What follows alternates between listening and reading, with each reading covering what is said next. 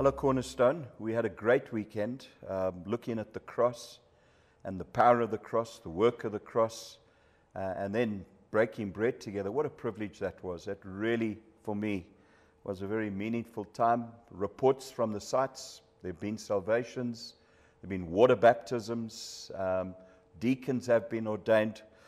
So, even though lockdown has been very challenging and it seemed like a lot of things were on hold, we've moved forward as a church. Just from um, looking at the subject of the cross and Jesus' attitude, uh, I want to talk about let's make it about others. Uh, this is always the challenge. Um, you know, our default switch is selfishness, self centeredness. It's all about me, about my comfort, uh, about how everything should work towards helping me enjoy myself. And it's amazing how often our meetings, experience of Christianity, and that is about kind of we judge on how it goes according to how pleased I am with it. And really speaking, uh, you know, Jesus in Mark chapter 10 and verse 45 for even the Son of Man came not to be served, but to serve and to give his life as a ransom for many. Now, that's the very kind of crux. That's the issue. That's the central focus of all of Christianity is Christ came to serve and he gave up his life so that we might be set free. Now, if that's our entrance into Christianity is through the service of Christ and through him sacrificing himself for us, then it's important that we too have that heart of service. So we who have received such powerful and loving grace cannot afford to be end users. We need to continue in the same way. 2 Corinthians 1, verse 3. Blessed be the God and Father of our Lord Jesus Christ, the Father of mercies and God of all comfort, who comforts us in all our affliction, so that we may be able to comfort those who are in any affliction with the comfort with which we ourselves are comforted by God. For we for as we share abundantly in Christ's suffering, so through Christ we may share abundantly in comfort too. So it began with our salvation. We, as part of the human race and subjected to the same world that everybody else is in, are going to have afflictions. And even more so now that we are believers, because as we fight to establish the values of kingdom, as we see the Word of God and we are challenged with what we see there and we adjust our lives, as we reach out to others with the love of Christ and we try and encourage them in putting their trust in Jesus, there are going to be afflictions. There are going to be things we're going to suffer. Uh, decisions made to serve Christ are always going to come at a cost, and there will be suffering. There will be misunderstanding. People will misunderstand us um, it'll be hard for us as well as we kind of take this great and, and mighty kingdom and apply it into our daily lives. And in that, because of my relationship with Jesus, I have comfort. Interesting, that word is the same root word for what the Holy Spirit will do. Remember, Jesus said, uh, is that He's not going to leave us as orphans, but I'll give you another comforter, another helper. Now, that word comfort comes from the same word.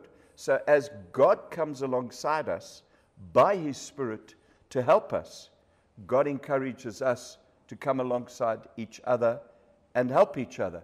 That's the heart of Christianity is not only reach out to those who don't know Christ and then help them with what we have been comforted with, the forgiveness, the sense of belonging, the identity we have in Christ, but it's also me as a Christ follower, I need to reach out to those around me in this local church and other Christians, wherever I might find myself, and comfort as well. So, as I've received comfort, that's grace, that's strength, the love of Christ, the, the wisdom of Christ, I need to reach out to others. You see, this is the very heart of discipleship. We come alongside someone so that we can help them along their journey as others come alongside us and help us along our journey. And so that's why the church, the church, the name in the Greek means the called out ones. Christ followers are all called out by the grace of God to work together uh, and to celebrate together, to worship together, to study the scriptures together. Uh, this isn't an individualistic pursuit. There are times when I pioneer another country or I pioneer a people group with the gospel. We've seen the stories of missionaries who've gone out, and even from our own ranks, we've had guys like Gert and Debbie Dock went to Holland and right into the Bible Belt, battled through traditionalism, and established the church. And at one stage, they were all alone. But here, where we are in the safe country, in a local church, there is no excuse for an individualistic approach. We need each other. And if we were to just open our eyes, we'd realize that there are those around us that we can help. So I want to encourage us let's make it about others. So in our prayers, uh, in our premeditations, in our understanding of life, let's reach out to others. Let's comfort them with the comfort we've received. See, that's all it is.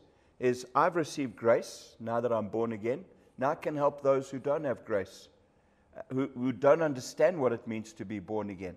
And as I journey through and kind of receive comfort for my marriage, I can help those with their marriages. I can help those with their, how to bring up children. I can help those who battle with thought life. So the little victories I get and the bit of maturity I achieve and uh, the further down I am this road uh, of the kingdom of God, I can help others with that same comfort.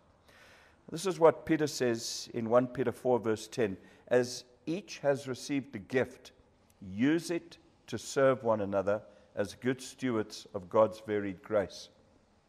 So, we have that general understanding of we, we, we've got something to help others with. That's why we need to make it about others. And this, in particular, this verse, this phrase, is about body ministry or priesthood of all believers' ministry. Uniquely, we've been gifted with an anointing, and we need to share it with others. And, and in doing that, we represent the full ministry of the body of Christ. And in particular, I get an opportunity to share what's on my life.